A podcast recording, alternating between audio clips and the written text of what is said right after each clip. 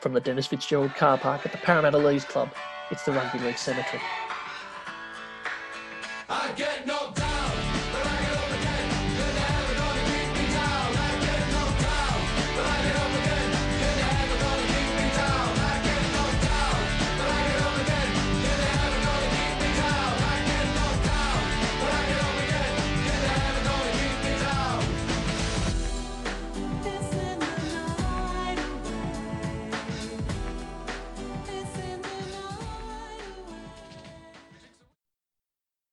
Yes, this is the Rugby League Cemetery. It's very good to have you with us. Morgan Campbell and Luke Garrity with you for the second instalment uh, of this very important uh, piece of what I'm describing as really, uh, you know, social value. It's an emergency podcast for difficult times, and uh, it is good to have your company. And today, uh, we, we hope you enjoyed the Balmain Tigers Canberra Raiders 1989 Grand Final uh, discussion yesterday. Today, we bring you uh, an example of history repeating first as tragedy and then as farce, the 1998 preliminary final between the Parramatta Eels and the Canterbury Bulldogs, uh, also known as the Paul Carige Miracle in some circles. Uh, we'll have a little bit to say about Paul Carige later on. But Gaz, uh, to, to kick us off this afternoon, can you talk a little bit about this match and the build up to it and some of the, the, the real strangeness about the two sides when they come together in 1998? Yep. So look, uh, this game's particularly memorable for a lot of reasons, but um, to put some context in it, in that at the time, what we had was Parramatta's best four players, arguably in Payne, McCracken, Smith, and Dymock, had all won a competition with the Bulldogs uh, only a couple of years earlier, in quite unusual circumstances around the Super League War, where they'd prior to the well, McCracken didn't play the grand final, but um, while they were at the Bulldogs, essentially they signed with the ARL, and there was a situation where the, the players were all testifying against each other in court and all, all sorts of problems. And it was a very difficult time. They left, they all fell out with the coach, McCracken particularly. And they all went to Parramatta as part of an ARL push to make a strong Parramatta side. That was one of the problems around Super League was the ARL needed a strong Parramatta or they needed their Sydney clubs to be doing a lot better than they were, which a lot of them, a lot of them weren't at the time. And uh, they put all these guys into Parramatta and really strengthened the club. Parramatta didn't do any good in 96 off the back of this. They finished uh, 12th. And the Super League war rolls around in 97. So what you have here is essentially the first chance in a big game for a couple of really key players, strong players from the Bulldogs Premiership side. Uh, so you know, uh, Dymock won the won the Churchill, and they're they're coming back and playing against their old club in a preliminary final. So it's a pretty big occasion for everyone to be involved in for sure. Yeah, and it, and you get a bit of that straight away in the game when you look at the Mm. um, so Parramatta. Everybody, I guess, knows that, or most people would know how this game starts out. That Parramatta start very well, and uh, by all by all accounts, they're on their way to the grand final. Their first try um, brings out exactly what you're talking about because it's Dean Pay at dummy half, passing to Jim Dymock, who kicks uh, for Shane Whereat. So it's two of those Canterbury players setting up the first try against Canterbury in this big game. Yeah, and it was a good one too. Jim Dymock is one of those players that um, is a bit underrated by history in that his best football came around the time of the Super League War when we ended up Yeah. with split competitions and and rep teams got a bit disvalued because you had sort of two Australian teams at one point and and two you know New South Wales sides and all that sort of thing. And he, he was a guy that was you know won the Churchill Medal and was really at the peak of his powers around the time that everyone's attention slipped off the football and onto what was going on off the field. And there's a bit of a a, a few guys uh, suffered from around that time. Jason Smith's another one, and th- there was guys at other clubs as, as well. Uh, but he was a phenomenal player, and that was a lovely piece of football. That that first try there with the kick into the corner, it really showed what he could do. Um, he played a variety of positions, and it was just fantastic, fantastic bit of football. Yeah, and, and Canterbury came into the game uh, off a remarkable run. They'd won their last three in the. Now this is the this is one of the great eras of rugby league, uh, in my view, because there there, there are just no rules. The, the system was completely loose. Um, this was a ten-team final series with twenty teams in the competition. The year after Super League, so so Canterbury lost eleven games in 1998 and made the finals. They finished ninth uh, won their last three to get in, and then inexplicably went on this dramatic run through the finals, much like 1995, it should be said. Uh, knocked Mm. off St George in the first week in a qualifying final. Then, then they so the qualifying finals whittled the comp down to eight teams. So you've got second second week of the finals. second week of the finals, you've still got eight teams in contention. Then they knock off the Bears, the poor old Bears. Uh, then they knock off the Knights from 16 nil down. They get back to 16 all, Yeah. and It's a little unfortunate that. yeah, we don't. We're not going to dwell on that. But they they scored twice in extra time, so th- they've Mm. been dead and buried three or four times over the course of this season. By the Mm. time they finally go and meet Parramatta, uh, and you know they don't start the game particularly well. But I must say, it's we talked yesterday about Balmain and Canberra and how it's a great game from from from Mm. from the start because it's very intense. There was a bit of that feeling about this game, wasn't there? That they straight away they're into their work, they're battering each other, the crowd's on their back, you know. Yeah, look, it's a very interesting game. It's a very different game. It's um that feeling was certainly there. There's the um I think those clubs had such a proud history anyway, and, and still do. Where that when they get together, it's always a pretty big occasion. And certainly being a final, um, the crowd was was very. You could really feel that in the crowd, and and the energy coming out of that um, reminded me a bit of the one. Uh, during the Hayne run years later, they had in the, in the preliminary as well, where there's just that a lot of feeling in the crowd, and you throw in who the clubs are, you throw in the players that, that had swapped across and all that history, and it was a very big occasion. Um, I think the main differences with the with the '89 grand final was uh, this was very willing. It was hard, and they were bashing each other. But uh, what really stunned me for a preliminary final now, don't get me wrong, there's a lot of very good players playing, but yeah, there there there really was a lack when you look through sides that, that make the grand final. There really there wasn't that sort of big daddy, was there? That guy, the, the man, your, your Johns, your Fittler, your No. Lockyer, Langer. That there's, there's a lot of good football players on the field, and people I remember fondly as good players, but.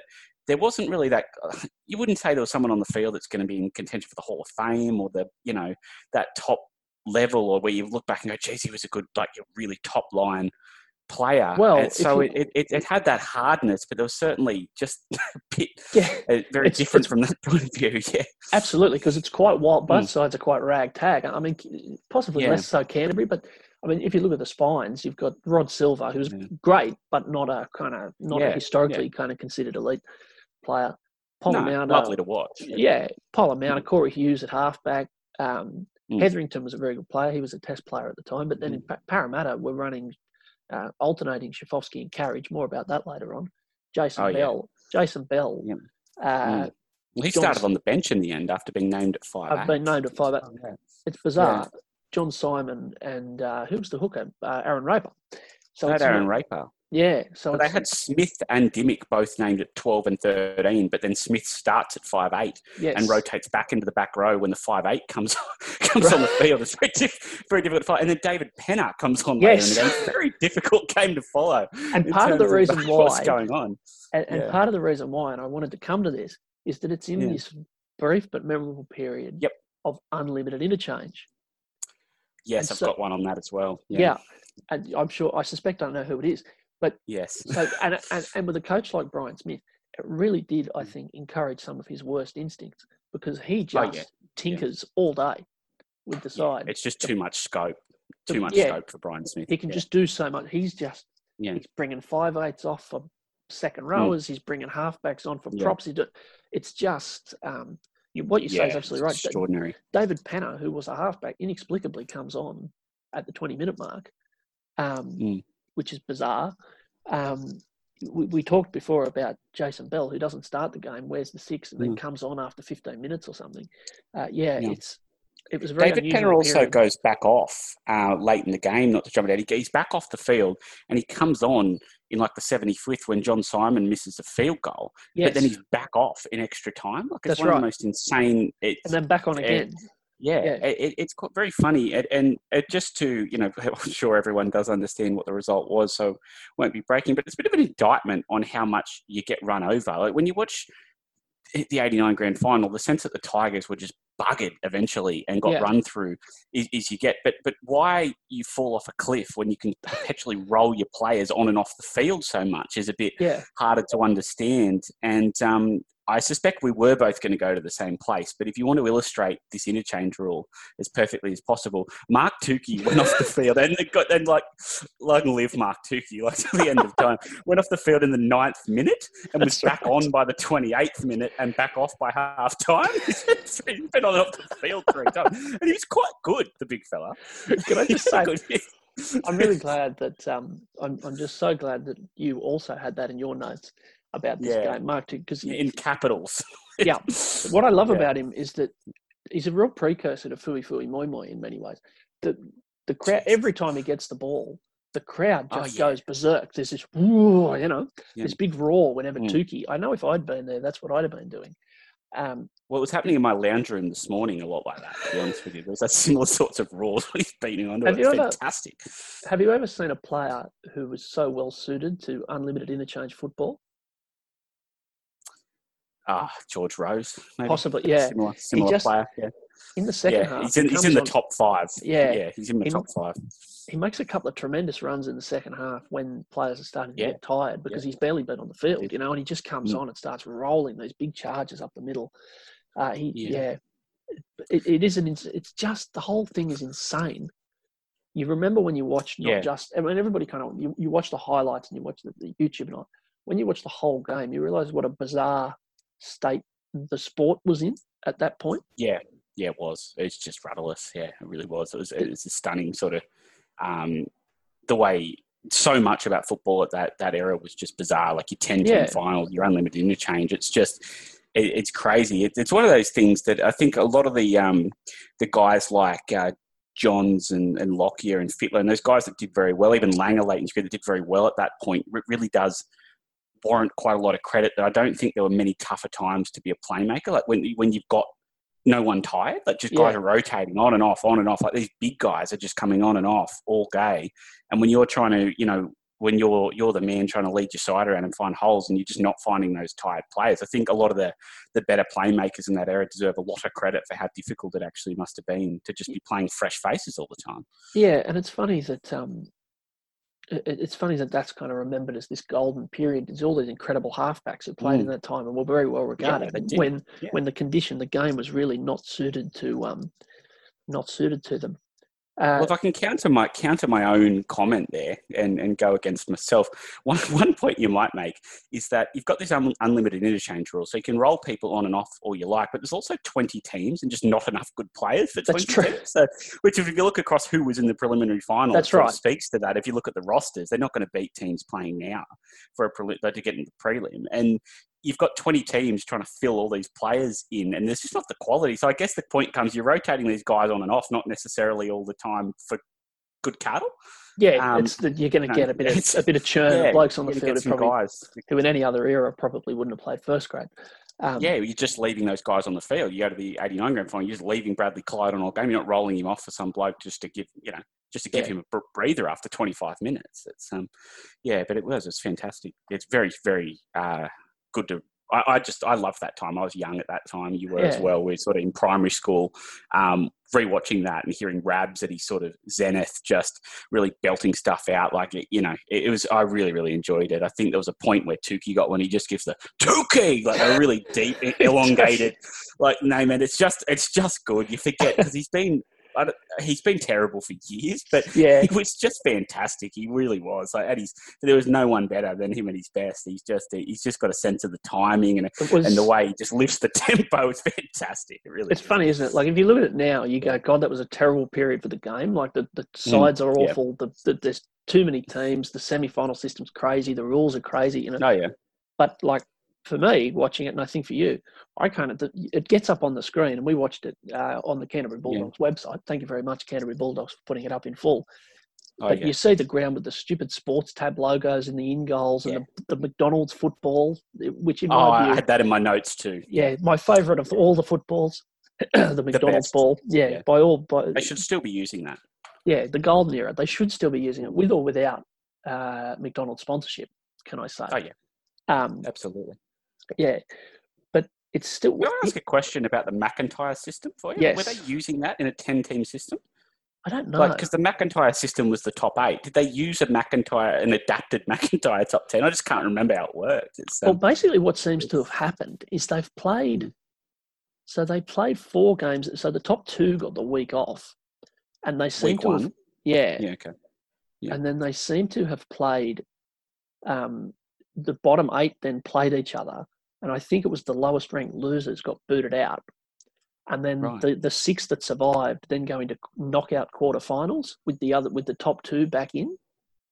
Right. Okay. Yeah, it's worth That's a- noting. yeah. Worth that? Yeah, or maybe not knockout semi-finals actually, because Parramatta beat Brisbane in week two. I'm not sure how that works. That's very So bizarre. they beat. Jeez, how did they lose to Canterbury after beating the Broncos in the I have finals? no idea. So the, um, so there's quarterfinals which were not knockout. So that must have been highest ranked Mm. winner, lowest. That must have been yeah, highest ranked winner goes Yeah. straight through to the prelim. Lowest ranked loser goes Mm. out. It's just Byzantine. It's incredible. So Newcastle lost in the quarterfinals and they got through to the semis. Brisbane Cool. lost in the. How's this? This is a good one for you. So Brisbane lost. They had the week off. Then they lost. Mm. Then they won in the third week of the finals, their first week of the semis, and got through to the preliminary final. This is wild. I remember Sterlo saying every team that had a week off lost at that Yeah. point. Like during Well, that Param- Parramatta game, everyone that had a week off had lost. Yeah, Just and Parramatta going through. continued that trend because they got the week off by beating Brisbane in the second week and got through to the prelim and lost to Canterbury. It's incredible. The system is, Is that, just. a, is that a five week? Is that a five week final series? Or uh, yes, it is. Yeah, yeah. Christ. Yeah, Extra cool. week of finals. So there are 11 games in the finals. Wonderful. It's, good, isn't it? It's the old, um, yeah. it's the old 12th man uh, explanation of the Duckworth Lewis system. The, the average age Yeah, of batting absolutely. side divided by the number of spanners in a Sidchrome toolkit. It's that Yeah, kind of like we I was just thinking the same. Yeah. What I was going to say. Just like- it's just mania. Yeah, Well, you want to Um, see more maths brought back into the system. This one's a bit easier to understand. Like the more mathematical we can get it, just to really increase audience participation, the better. That's going forward. think We're the going to have a really complex system with fractions Yeah. and stuff like that going. the, the, the, better. I think the less intuitive, the better. you know, you want to Yeah, be really scratching your head, going, "What the?" You know. Yeah, absolutely. Now you can really divide this game into three parts. I think um, the Mhm. first, probably the first hour, where Parramatta. I think. Would you agree that Parramatta? Um, I mean, but it's it's not.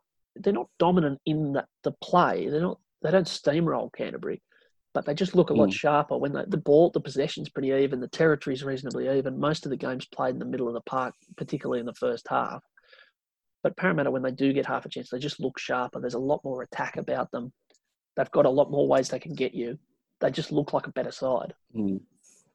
Yeah, they're just better. They're um, I, I would say I go a little bit further than you. I think there's two, like you say, you can split it into three periods, but one of them goes till the 67th minute. I think until Yeah, uh, a moment that when we finish talking about this portion, I'll um, bring up the moment I think that it changes. But at, until the 67th minute, there's a game going on where the Bulldogs are fairly reasonable side putting their gloves up.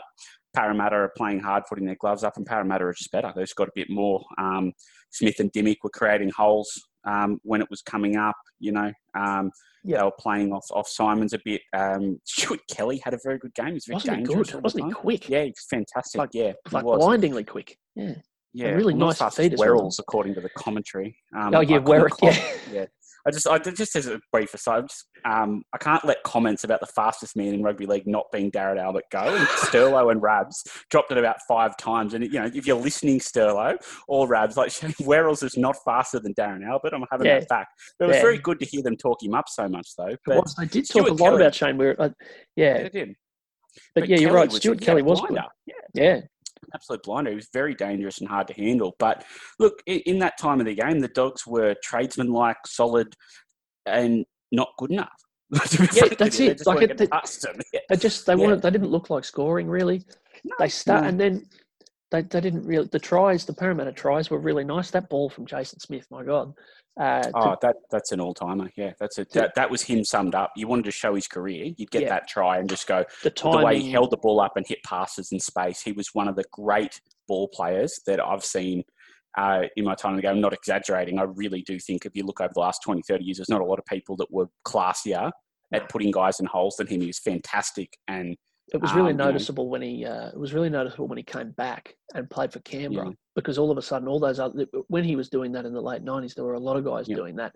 When he came back and did it in the mid two thousands at an age of about forty two, off yeah, sixteen bungers before the match, he um he, he was he looked like he, he just looked like some kind of like he'd been cryogenically frozen. He was he was so classy and so good, and there just weren't that many halves like that anymore.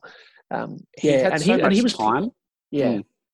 He just had so much. He could stop you know, it was like when he got the ball, it's like time stood still, and you could go one, two, three, four, five, and he has a look around the field, has a bunger, has a stretch, and looks around and goes, "Yeah, that's the guy to hit the ball." It's like he had the game had Yeah. paused, and he just had the time Yeah. to just go, "Right, that's the pass for me." Um, I think the I don't know if it was actually on that try that they did this, but speaking of the tries, um, we're talking about how much we love the McDonald's balls, you know, the, the 10 team system.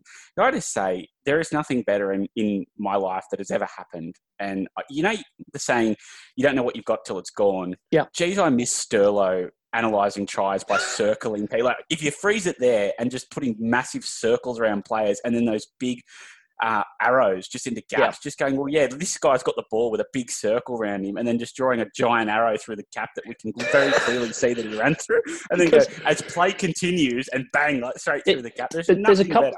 There's a couple of things about this, and I, I also Yeah. had this written down. One, it's very obvious why they scored because Yeah. there's a there's a big hole and a really big fast player just just runs through it. Dallas Weston's just really Yeah. fast. He runs through the hole.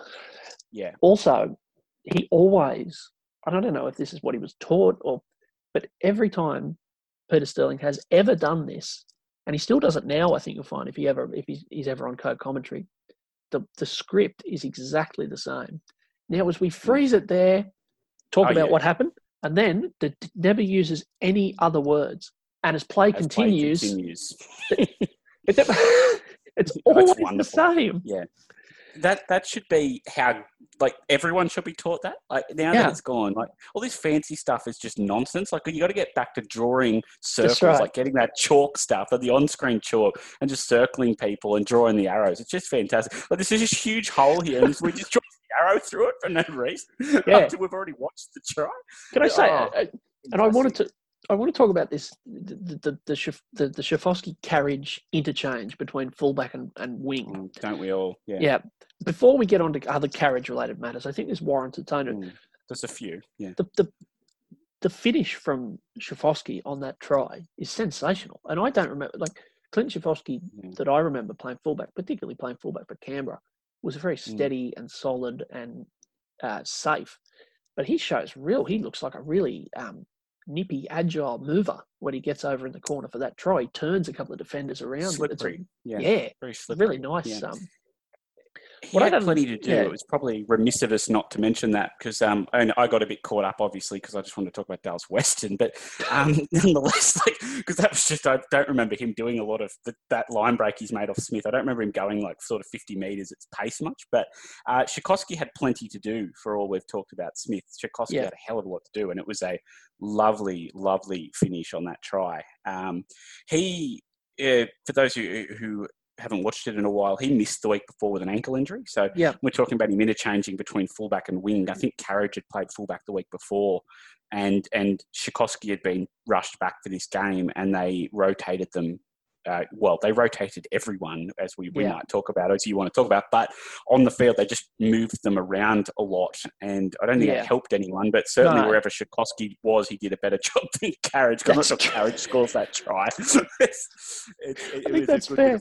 Yeah. I just did you notice Rabs when uh, just before Schifcofske scores that magnificent try? So Schifcofske's at Mm. fullback for the first half an hour of the game, and I know what you're going to say. Go. he, he takes a run.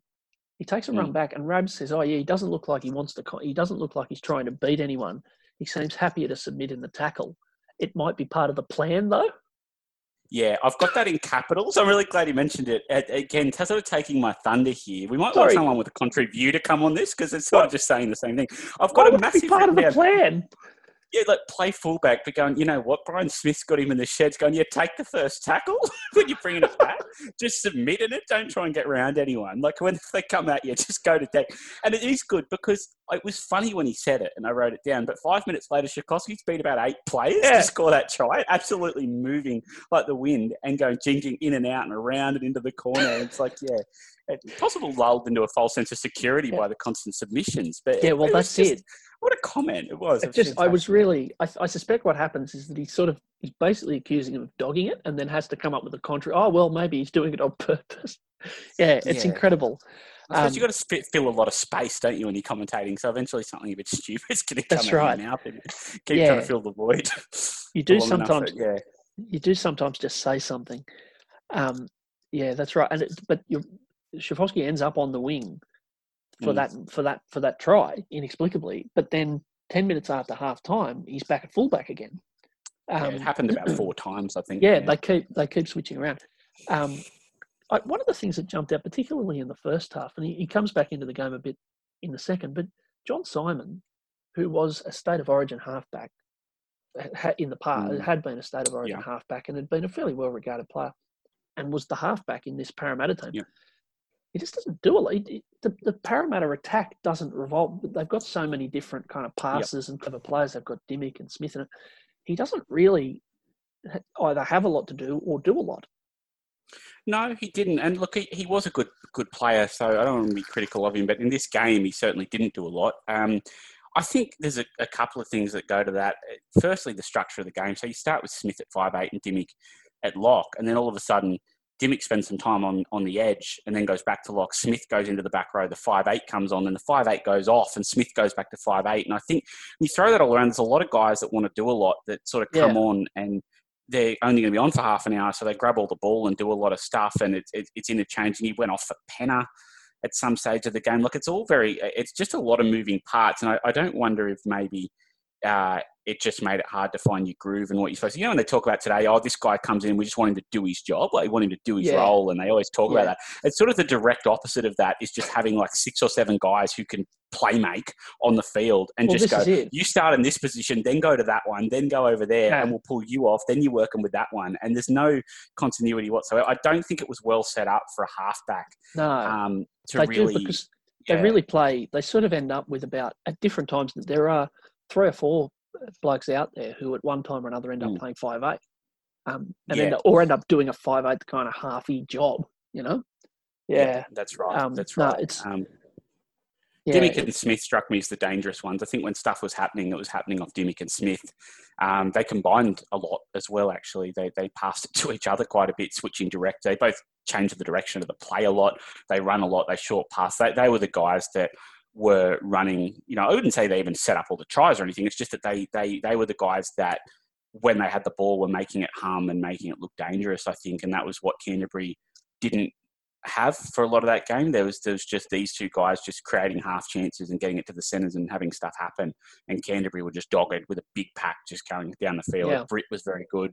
Steve Price. When did Steve Price stop wearing headgear? I just don't remember him wearing headgear no, I had the same career. thought. And yeah, and I I um, have now found other footage or other photos of him wearing it when he's young. So I wonder why he took, It's good that you've it off. it's, it's good that you've taken the time to look. Um, Well, I, I just think- thought, have I missed something here? When did he- I don't remember him wearing headgear at all, but it, yeah, apparently he did when he was younger. I think we're I think we're getting to the the kind of the, the, the marrow of the of the game. But I just a couple of things in the first half that I just want to Mm. note. One, just because it's very funny, in between the Yeah. two Parramatta tries, there's a wonderful ball from Jason Kalis to put away David Penner um, Oh, yeah. from the middle of the park. The play, Mm. the next play, Para have uh, roughly 114 players unmarked on the right hand side, Mm. and Aaron Raper, and when I, I praise him no end for this, jumps out of dummy half and just kicks straight to the winger. That was one of the worst kicks I've I've ever seen, and um, I you know, Aaron Raper went the wrong way with overlaps about three or four times, I reckon, in that game where he just kept. He he made like, wasn't there a controversy? He made the Australian side but didn't get picked, or was it the New South Wales Uh, side? he, didn't get he made he made the Yeah. he, Tommy picked him for New South Wales and forgot that he was on the bench forgot and didn't put him on the field and didn't yeah. put him on. It was at the MCG and Tommy was all the way up in the grandstand and forgot that he was down there and never Yeah, used him. It's happened to all of us. That can Um, happen. it, it, yeah, it's, it's funny. He didn't jump out at me as as someone that would necessarily have been rep conversations uh, based on that performance, albeit one of them. Uh, yeah, that, that play was particularly bad. There was a couple other kicks that were much better, not by him, I might add. But he, um, there was a few times very similarly where you went, oh, gee, here they go. They've gone this way. And if they go that way again, they've got maybe a four on three and Smith or Dymock's down the blind and they just jump open and hit a prop or something. It was just, yeah, that wasn't, um, wasn't quite doing it for me, to be honest. No, I think that's I think that's fair. The other thing I just want to mention, particularly out of the first half, uh, Robert Mm. Relf uh. Oh, yeah. Mm. um, losing a tooth, and the speculation that his tooth might have been stuck in his mouth guard.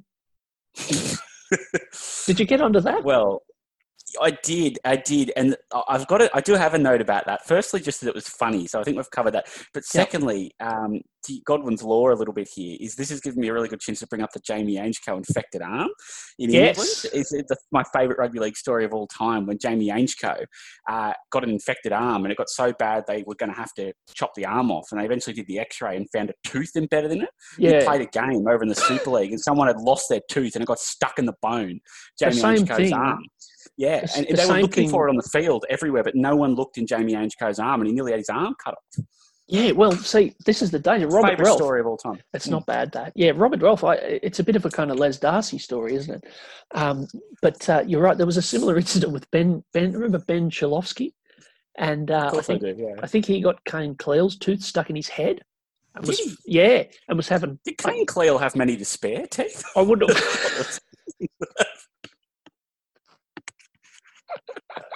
that's that's a that's a separate. I think Kane Cleal is a separate podcast. Um, yeah. anyway, or the the Cleals generally. We could do a series on the Cleals. It, the, Oh, the, could, the yeah. broader broader Cleal kind of community, like Jamie Lyon. Get and all that. market. Yeah, well, it would be. Um, and then in the second half, Parramatta bomb at least two tries. They there's Yes. the there's Kelly weaving through and getting held up. on this. Yeah. Gets held up beautifully by Rocket Rod Silva. Yep. And then there's the, Simon does get involved, throws a lovely ball out to Stuart Kelly, who throws it forward past a Carige.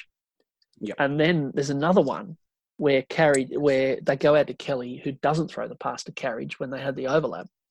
The Yep. commentators, this is before any of the subsequent Oh, I'm, I'm with you here. Yeah. Carige where you're going. hijinks. Mm. They really pin this on Carige for being too flat. Rubbish. It struck That's- me that's as very odd. They really took against him. Well, I think what happened was that I think Sterlo or that called it, and Rabs just really piggybacked off his experts, which isn't necessarily wrong. Like he's in there with with two pretty uh, eminent ex players, but the first one, uh, Carige is behind Kelly, Yeah. and he throws it in front of Carige and in front of himself. And if he threw it to Carige, it's a it's a, a, a try. Like Yeah. I, I don't. I mean, he could have been deeper. I'm not suggesting that, that he couldn't have, you know, but I don't think we need to get into the optimal position for him to catch the ball. The fact is, he was behind Kelly, and if Kelly throws it backwards, he would have caught it. Or he throws it flat or backwards, he catches it, but he throws it in front of him. The, the, the second one, you know, maybe, but it was just very funny because they took up on him, Yeah. and I don't think he deserved it. But then it looks very prophetic when you look at what happened later on in the Well, it. It's a bit It- hard it's to so- go. You're being harsh on him, yeah. It subsequently paints a picture that oh, he was bugging anyway. He was like he, Yeah. because yeah, Yeah, um, I think Kelly threw that forward when he shouldn't have, and I think he should have thrown uh, maybe the second one. But I mean, Kelly could have thrown that. Uh, to be honest with you, yeah, But it's funny because I thought Kelly was really good, and then he got held up over the try line. He threw a forward pass for near a try and didn't throw a third. So there was maybe an argument that he uh, cost him a bit too. But I was Yeah. really happy to see him play again because I forgot how good he was. He was very fast and he had a good game, um, albeit for those moments. But if I was going to pin anyone, I'm pinning him and not Carige for, for for the majority of that that stuff. yeah, um, and it's worth a wonderful tackle by uh, by Rocket Rod Silva, and then Oh yeah, Ca- Canterbury kind of Canterbury kind of get back. They, they start. It's the most threatening they've been in the game. They have a couple of little moments where they start to get a Mm. bit of running in their legs. Um, Hetherington drops one over the line. Travis Mm. Norton does that chip and chase where he then volleys it. the volley. It's Oh, unbelievable. Jeez, did, did you? Did you I, look, I just don't remember Travis Norton being the volley sort of player, chip for himself and get it on the volley perfectly for the second kick. I just don't really It's remember him as that sort of player. He, he kicks in the first half too. He takes the first two kicks He does, yeah. distance in the game. It's you really do forget. You know, we always think of the ball playing locks as but sort of ending with, say, Brad Fittler and Laurie Daley, maybe in the mid '90s when one of them would play there in rep footy and that sort of stuff, and, and Jason Smith and but like there's still a lot of guys going around then who did that. He's in the back row and he's kicking and he's chip kicking for himself and he's passing. That they were. It really wasn't till probably a bit later than we remember um, that that sort of lock forward went out of the game. They were probably just starting to. I don't think the Broncos had that sort of player that year, and they won the comp. And certainly the the uh, you know if you look through the next few premiers. Yeah. Maybe that's that's gone. Tawera Nikau was there, wasn't he, from Melbourne? Um, St George didn't have a ball. Did they, did they have Bartram? They might have. They might have had a ball player in there, but He was good. he had a Um, good but- game, Travis Norton. He was. Oh, I thought Yeah, he was he one of the did. better players It's- out there. He is, but that, that sort of player, I think, just lasted a bit longer than I thought it did. Um, Yeah. if you write their obituary, I think they were probably there till just around the early 2000s. I think. Which Yeah, I think that's fair. It's um. It was, he was very good. He played very well. Can I just? We were talking about bad rules earlier, and particularly Yeah. insane rules. Um, Yeah. the the held up over the line. The, the Kelly incident with Rod Silva Ah, I forgot this. Yeah. Yeah. Yeah. held up over the Mm. line on whatever tackle other than last. Yep. Ten meter scrum, full set of six. I love it. Yeah. Why did it I, I mean, them I used so- to hate it at the time. Yeah. It Why- used to make why- me very angry. Why did it take them so long to get rid of that? I, I look, I don't know. I just remember every Knights game I was ever at, and they held someone up over the line. I was just steaming when they the opposition got another set because it makes no sense. There's No. no no, justification. Like they haven't done anything good. Like there's no, No. reason for them to get the ball back. And I, um, looking back on it, I looked back on it very fondly because I wondered what happened was he got held up, and all of a sudden they keep having more tackles, and I'm going, hang on, like. Why, why is this? Why have they got the ball back? I was sort of Yeah. only vaguely watching for a moment, and then I remembered the rule and got really, really quite excited.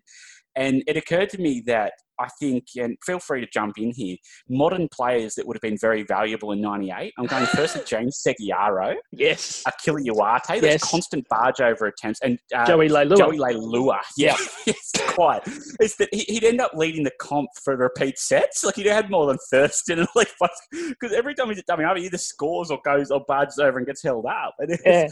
I'm the most valuable player in the game. Constant resets by just getting your legs into the in goal. It's um, incredible. I'm surprised nobody did that more. If you think about it now, Yeah. like if the On Watt had tackle, you'd more have in a- you era, have I know a- he had have a a nip at brief run. Yeah. yeah. Someone a bit mad should have gone, yeah, get your big centre or your big back row and a dummy half and just get over on tackle four, and we'll get another set of them if not much is happening. It's absolutely But, um.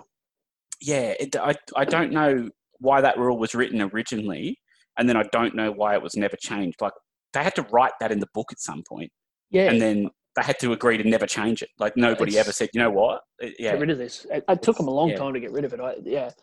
Um, the other thing, I there was also the, and we'll talk about this in a minute um, Hmm. because it, it gains a greater relevance later in the game. But the dead ball tap rule was also in effect back in the, that. Was, I, I have Mm. a view that that's one of the most loathed rules, universally loathed rules in in the history of the Hmm. game.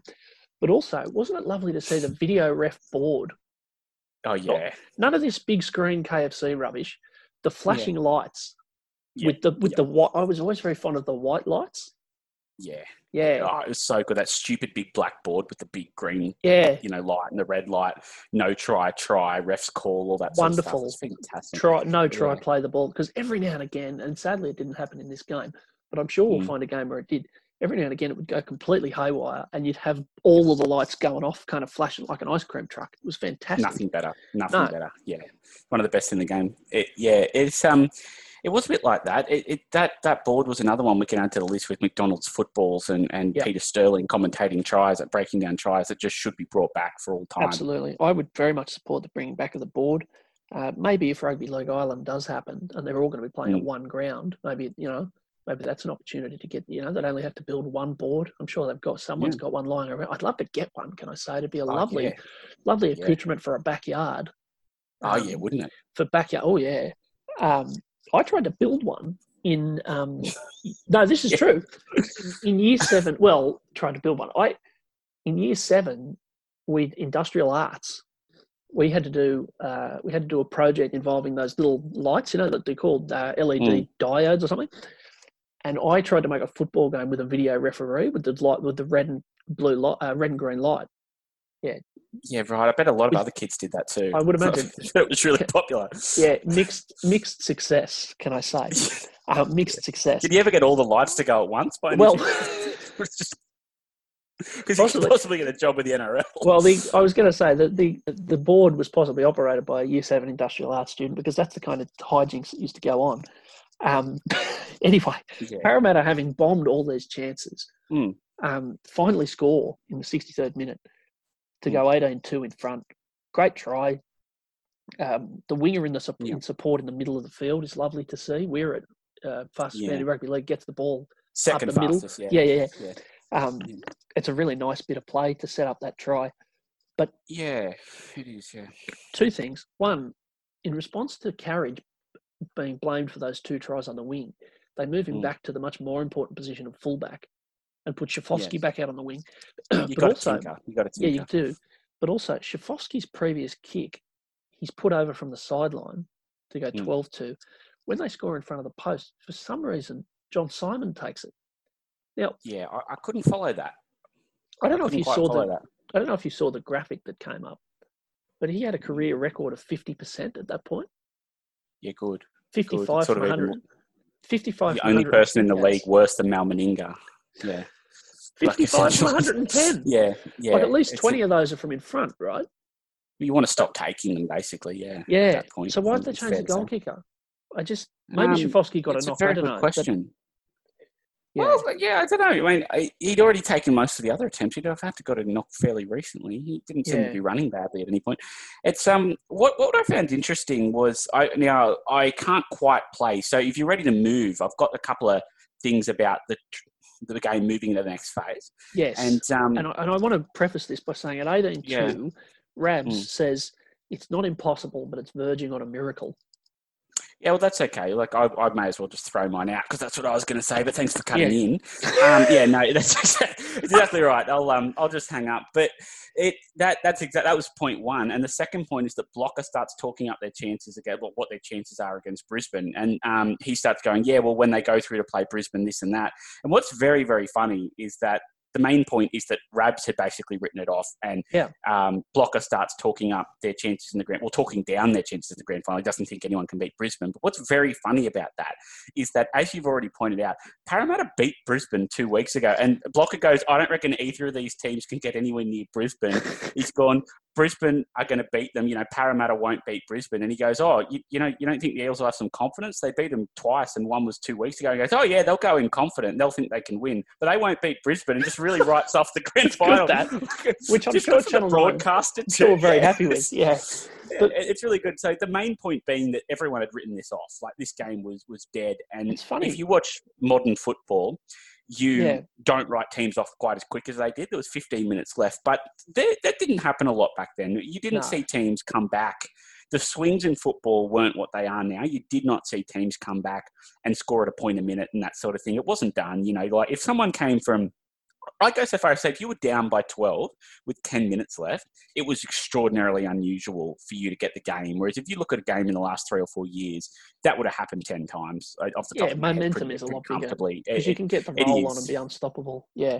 And yeah, it was a is. Momentum game. plays a big part. Yeah, it was. It it just didn't happen like that back then, where teams would would run through you. It wasn't what they were saying wasn't that odd at the time to suggest the game wasn't going to change. I think wasn't an un, yeah. Yeah. I, I don't think they were being unreasonable in what they were saying. I it's think funny now, fair. but yeah, It's funny. I my memory of that era, and it's funny that you say that they'd beaten them twice that year, is that Mm. nobody could beat Brisbane, but Parramatta seemed to always beat them. They they had this Mm. funny record, and I think Brian Smith's Yep. got quite a good record against Wayne Bennett, doesn't he? But he, apart from grand finals, yeah. yeah, apart from grand finals, yeah. Yeah. But but he, they seemed to beat them up there in Sydney. They, they they had a funny hex against the Yep. Broncos that they could they could knock them off no matter how strong they were. Um, They did, yeah. yeah. and that I guess does move us into the the next Mm. phase of the game, which is the the Canterbury resurgence in the last fifteen, or even I guess less than that uh, minutes. I've got it as You've- 13 you've- minutes. You've got a mm. moment in mind, do you? Yep, I do. So I think with even 15 minutes to go, because they all talk about 15 to go, but with 15 minutes to go, Parramatta rolled down the field again. They were throwing, they threw these long balls in attack. The centre made a break. Full of Um, running, right? Like full of full running. of running. Yep. Yeah, so to speak. Um, there was like, I reckon at that point, when I was watching it with 15 minutes ago, I said, there is no indication this is coming. Like, Yep. still, like they were on the attack with that momentum of the game, rolling down the field. And run, if anything, they were going to run over them and score two or three more times and go in 30 to 2 or something. But they just rolled and rolled and rolled. And then with 13 on the clock, um, we get to exactly 13 minutes. Uh, John Simons boots the crap out of it out in the full, just to Jack Whiten, and just nails it Yes. Um, quite badly out in the full by quite a distance. And um, what was very, very funny about that, firstly, was that he started barking his teammates down for not giving it to him on tackle four. Go, oh, Simon just blowing up. He wants it on tackle four. All right, he might have wanted it on tackle four, but it didn't mean on tackle five. He had to shank it like 15 metres out the right of the No. sideline on the full. And also, that, that's absolutely right. But just before that, and I think it's an Mm. example of the kind of exuberance they lost their heads a bit. He takes Mm. this like abhorrent field goal attempt from oh, he 30, does, yeah. from yeah, yeah. 35 meters Mm. out on the scrum line. Like so, it's a mile away. Yeah. Shanks it horribly. It doesn't go anywhere near going over. At 18 2, at no. 18 2. Now, ironically, it turns out that if that had gone over, it probably would have won him the game. But he wasn't the no what he at the doing. time. Yeah, yeah, yeah. But Yeah. what, was- what was he doing? And then, Yeah, it wasn't his best shot. It- it- yeah, I don't know many people would have kicked that ever. No, It was it was like a real Well- wild attempt. He's near the sideline, hooking it back from 35 out. It was mental. the only person I've ever seen kick a field goal from that sort of position, it was Mm. actually further back, was Mick Moran in the Newcastle Rugby League Grand Final against Western Suburbs for Maitland. Um, that's the only go. time. Yeah, but that's about Jarryd Hayne kicked one from a tap. Jarryd Hayne did one from a tap kick. The Anasta, the Anasta one from Yeah, he went a, went a tap kick. Yeah, Anasta's was was a similar spot on the field. Yeah, yeah. Hayne got one yeah. off off a tap and tapped it and bombed it through the post. Um, Yeah, it was phenomenal too. But yeah, it's but there not was no need. spot you want to be kicking. No, no, it was one of those things. I don't think about that one. That one was just a sign of that their heads were a bit a bit loose. I don't think it changed much because if he put in a, the way they kick it, wouldn't he? You only would have kicked it. You know, they, they got the ball in the twenty or something. It wasn't a big deal, but it was just a Yeah. really bizarre bit of football. But that one where he kicks out on the full is uh, basically from there. That's it. You know, Yeah, um, and, and this, they this score in the 69th. That's the first comeback try. off And that, what was really noticeable, yeah, yeah, off that, and, and what, what was really noticeable about that try, I don't know if you noticed this as well. Firstly, the pass was a mile forward. Yeah. Um, like an absolute country mile forward. So if you want to talk, you know, moments in time, that was a, such a blatant forward pass for the try.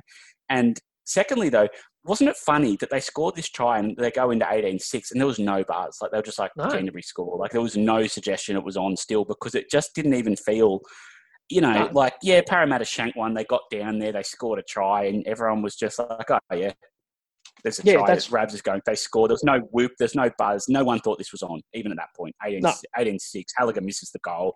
You know, they've got a slight chance, sort of thing. Was the the thinking? It, Yeah. wasn't.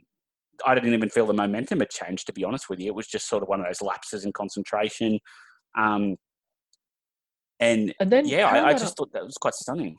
this is it. So Hmm. then Parramatta, there's no reason for, from there. They get um, the dogs turn it over, and Parramatta get a Yep. get a set in the Canterbury half. Simon has a field goal Yeah. charge down, then misses another one. Mhm. I suggest to you, my learned colleague, if you're going to talk about people who are like, there's everybody blames Paul Carige. If you're going to talk about people who might be considered responsible, you start apportioning blame for Parramatta losing this match. I think you've got to talk about Paul Simon way before anyone talks about Paul Carige because he Yeah, hits Yeah. a, a, John an- Simon should have kicked that. One he of them too. a He- demented yeah. field goal attempt at Mhm. 18-2. Then he kicks it out on the full to give them the position to go 18-6. Then he has two shots to seal the game and misses both. Mm.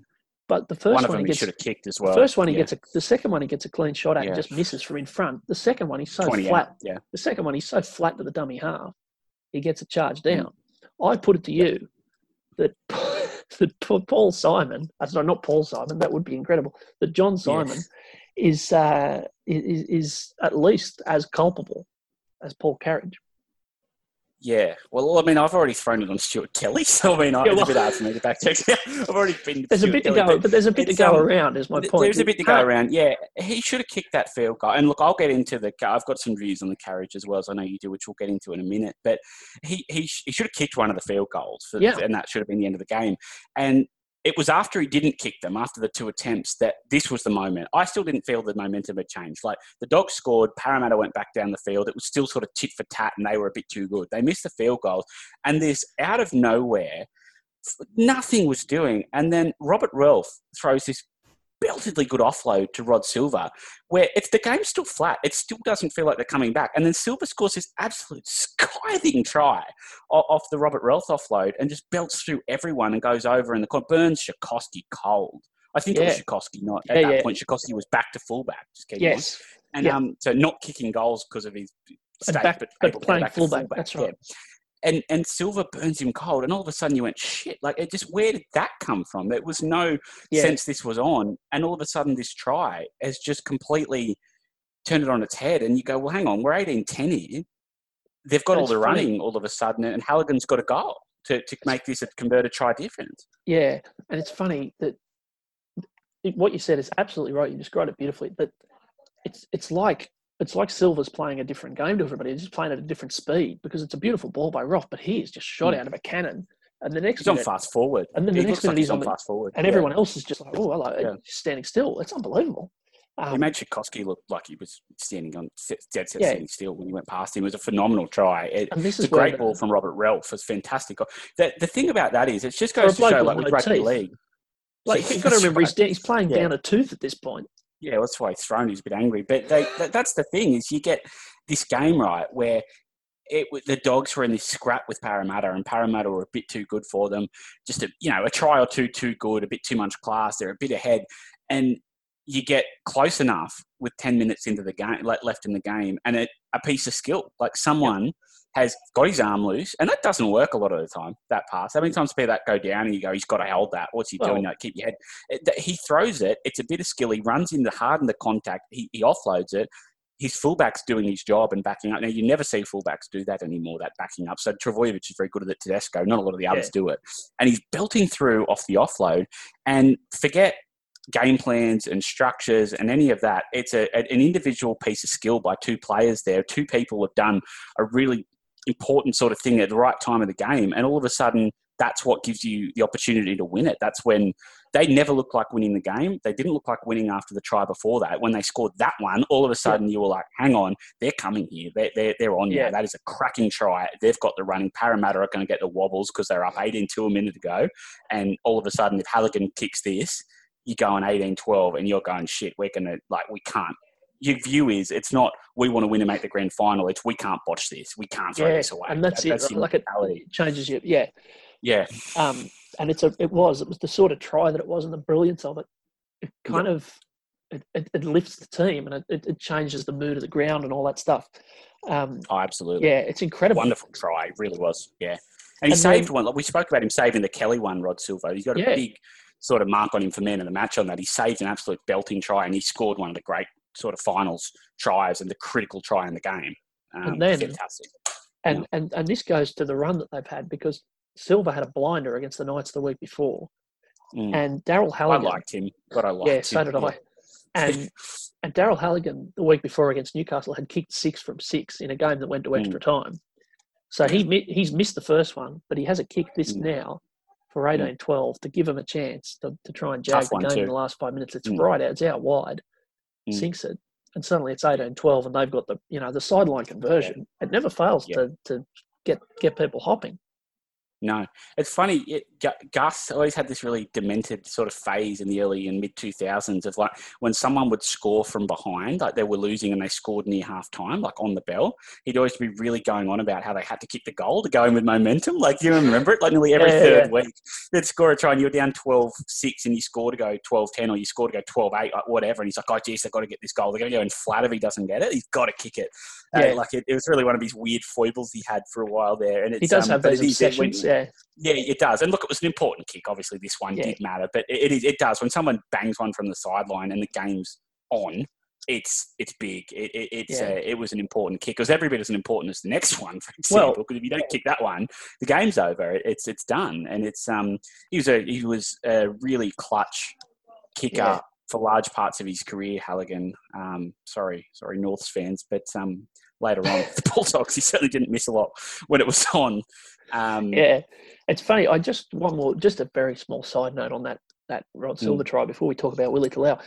The Yeah. Fatty Vautin used to do. You're talking about things commentators used to do. Fatty Vautin. I don't know if you noticed this. He only chucked a little one in. Remember Fatty Vautin's brief but memorable period of going "He-ya" all the time on the commentary. Yeah, whenever yeah. "He-ya," Yeah. he did that. It really like. I, I, I- it really jolted me back to being seven years Yeah, old because because I used to launch it. I went through a phase of really launching it to the absolute despair of my parents.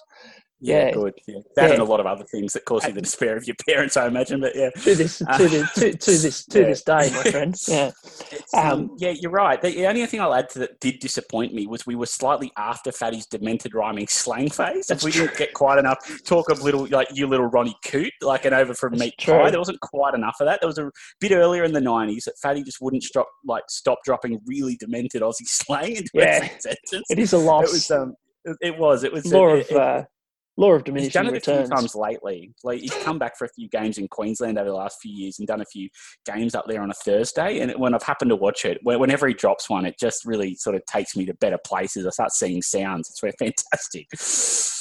And from there, it's kind of just on, isn't it? Parramatta just looks like they've been. th- th- th- They look. They go from looking from four or five minutes earlier, looking like they're full of running and could play for another two hours, to looking like they just need full time. They're gone. You know, They look like every Brian Smith coach team yeah, in a big game uh, Yeah. in the entirety of Brian Smith's career. Yeah, um, just like be it sudden, at, at sudden, Newcastle, St George, Parramatta, the Roosters, same thing. When Sud- coaches and they, sudden, they um, flip it Yeah, sudden onset anemia.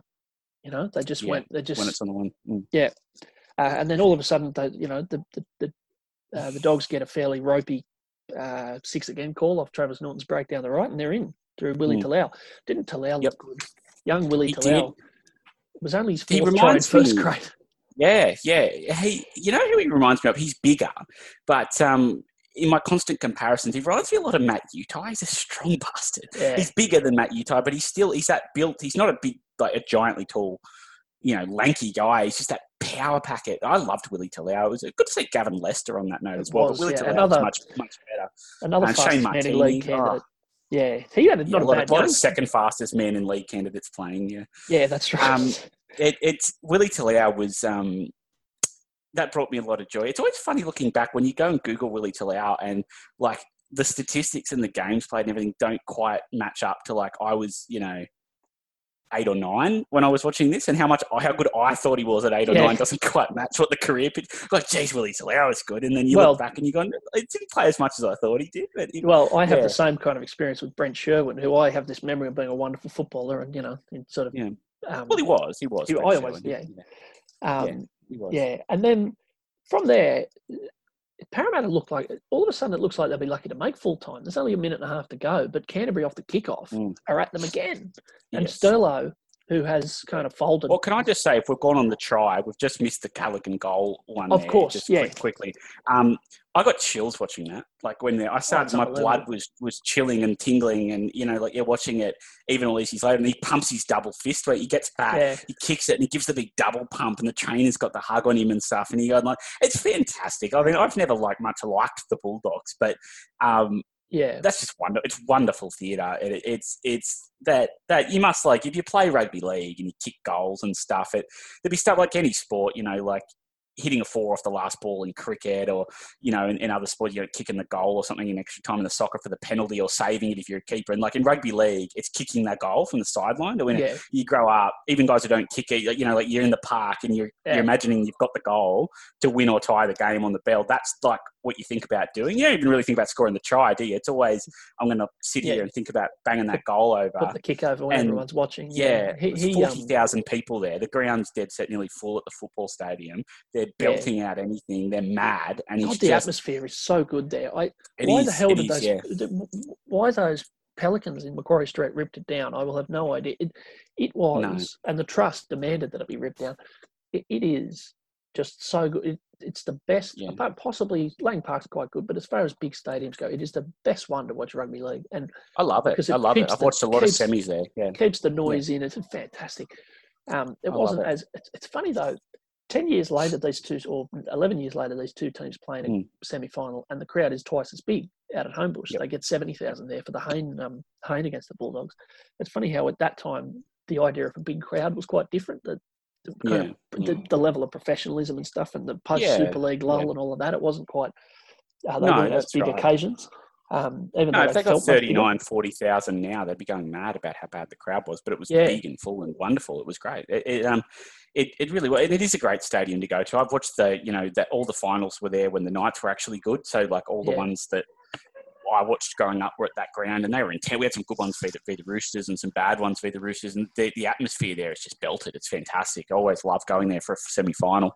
You and I watched when Souths and East played in the um, preliminary the, the year that Souths won the comp, and it, it, it's they're just great. They're, it's great um, Yeah. down there. But it, it's um the I think with, with that goal, what was quite quite interesting is he hit it very differently to the others. I just noticed he was hook kicking, Yeah, and he hooked hook. this one. You No, he hooked miss? it a little bit, and then everyone's you know Rabs is going. If that keeps hooking, he's gone. And inexplicably hits it, curls, and then just holds line. Just Yeah. holds the line. You think And- if you watch it, yeah. you, you would have thought if you were a if you were a para fan watching that, you think, oh, he's missed. We're going to be all right. Yeah, You it's know? hooking away, and not a lot of people held their line like that, uh, like he has there. And it's um, it was quite funny. Just to go while we're on goal kicking, a really bad aside here. Can I suggest to you that though he didn't do it at that point of his career, Sure. Clinton Schifcofske, the other goal kicker, Yes.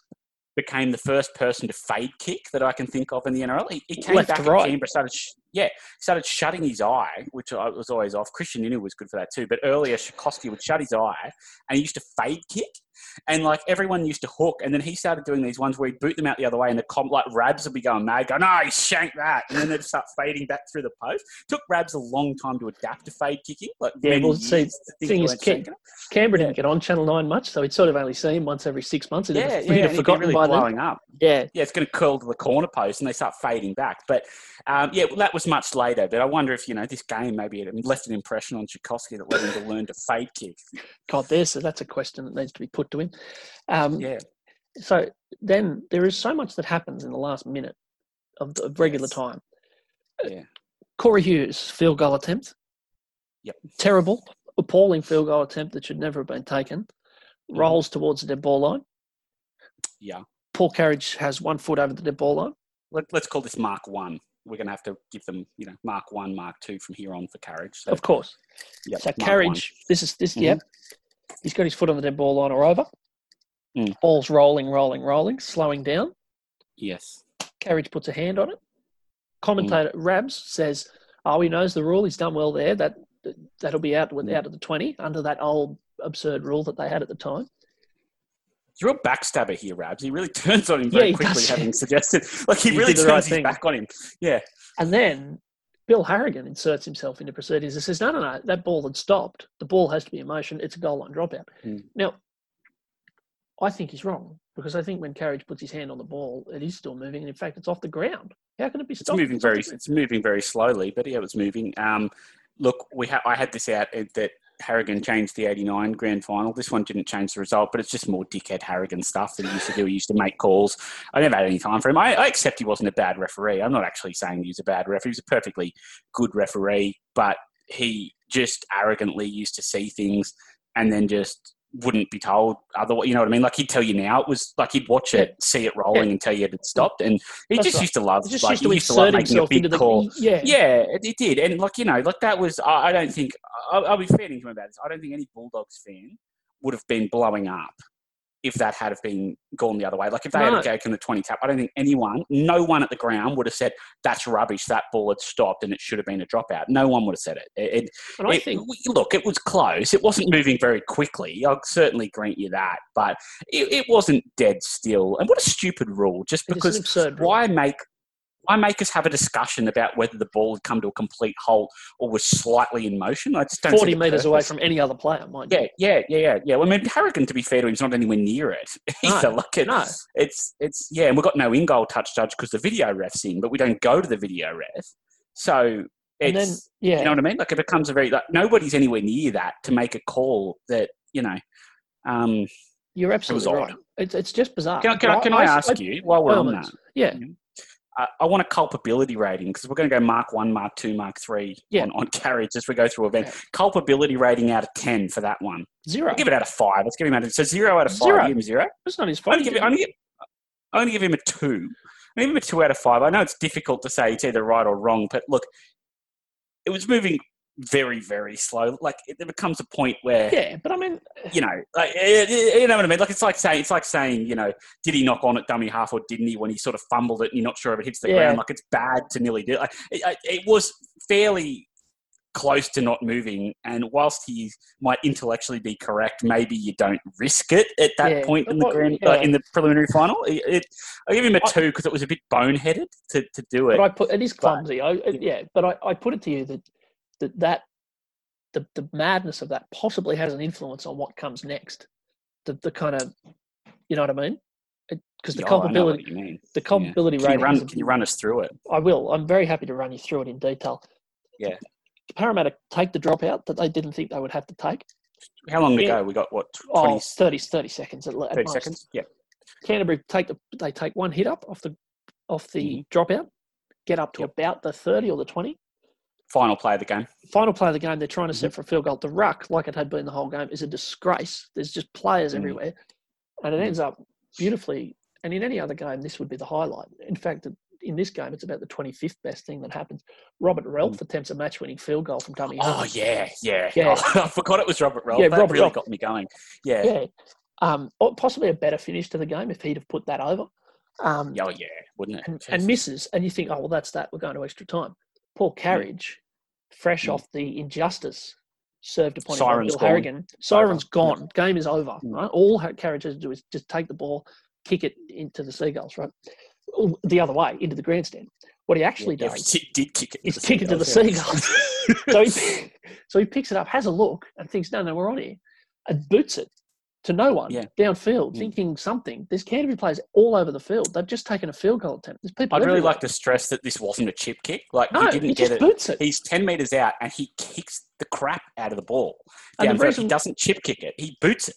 Boots And it. the reason we know it's not a chip kick is because it ends up in the hands of Craig Polla-Mounter, 48 metres out, who launches yeah. the most incredible. I think that it's one of the most incredible moments I've ever seen in a football game. Mm. From 48 metres out to, to hit it like that in that moment with all that had gone on, and it Yeah. goes under the bar by you know that much. Yeah. Um, That was he just. It's just unbelievable. It was fantastic. it's one of the great He strikes. just nailed it. Mm. Yeah, it reminds me of Benji Marshall's halfway strike with Right. no momentum in that Yeah, yeah. game, albeit without the context. That Marshall's was one of the best I've ever seen. That that halfway kick, but yeah, he just booted this 48 minutes out, slotted it, and I'm, you know, it's just gone under. I'm going to let you run us through Peter Sterling's reaction Sure. to this. Oh, happy to. So Sterlo had been kind of, I think the tension had been getting to him a bit. He had a few moments during the game where he just showed his hand a little bit. He was usually fairly, um, Yeah. fairly impartial, but he called. Did you notice when he called Jason Bell Belly at one point and then corrected himself? oh, oh, oh, Jason Bell, Jason Bell. And then, anyway, they the shot goes the shot goes through the air. When actually when Carige takes the the kick downfield, Sterlo is heard to just go, Mm. oh, like that, despairing. Oh yeah. Oh, Remember that? Oh, what- fantastic. what are you doing? Yeah. And then the kick goes in, and Sterlo goes, no, no, it's just gone under, really trenchantly, like obviously quite emotionally invested. No, Oh, it's yeah, under, yeah, it's yeah. under. Then they show the slow motion replay, and he starts calling that it's, like, oh, it's just gone over. Oh, uh, uh, I don't know. He's completely Oh, yeah. gone. He's going, It's- oh, it's over. It's over. It's under. It's under. Oh, I don't, I, I don't know. yeah, he just, Yeah. and then Yeah, it, it, it's wonderful. It's very endearing because we've all got our teams and we all, you know, Yeah. I think we've all been Peter Sterling in that moment. There's just, there's no chance to hold your objectivity No. at all. And he's just completely, he was a wonderfully professional commentator and a very That's good it, one. yeah. He just completely lost his head. He wasn't a guy who did this a lot, but this was just, it was just all a bit too much. He's only retired five years or so at this Yeah. point. Like it's not been a long time out of the game. And yeah, it's just, you know, how many, he played 200 plus games for Parramatta, didn't he? Like it's just, yeah, it, it's fantastic. It, it um culpability rating for that incident for Oh, Paul Carige out of how a many? Five. out of Out five, of five. two Yeah. million. It's the dumbest Yeah, piece of it play I've ever. It's the dumbest Yeah, piece of play I've it- ever it seen has- at any level of sport. Um, yes, and I, I'd like to make a, a brief comment because we're going to go on to discuss extra time and the Carige uh, miracles, sort of three and four at the very least. But um, Yeah. at this point, I, what I will make the point is, is that Paul Carige has done one questionable thing that, depending on how you view that incident, is either really boneheaded or a bit unlucky, and then done one of this literally the dumbest plays in the history of the sport. Yeah. Um, neither of them has had any effect on the comeback. Like they No, were up 18 2. So let's even pretend now, and we'll go ahead to whether he is culpable in extra time, but even if he cost them an extra time, they were winning the game with 13 minutes left, 18 2, and nothing he has done in this game has cost led to any of the points. No, Like he, they nothing that ran he all does, those tries in. Yep.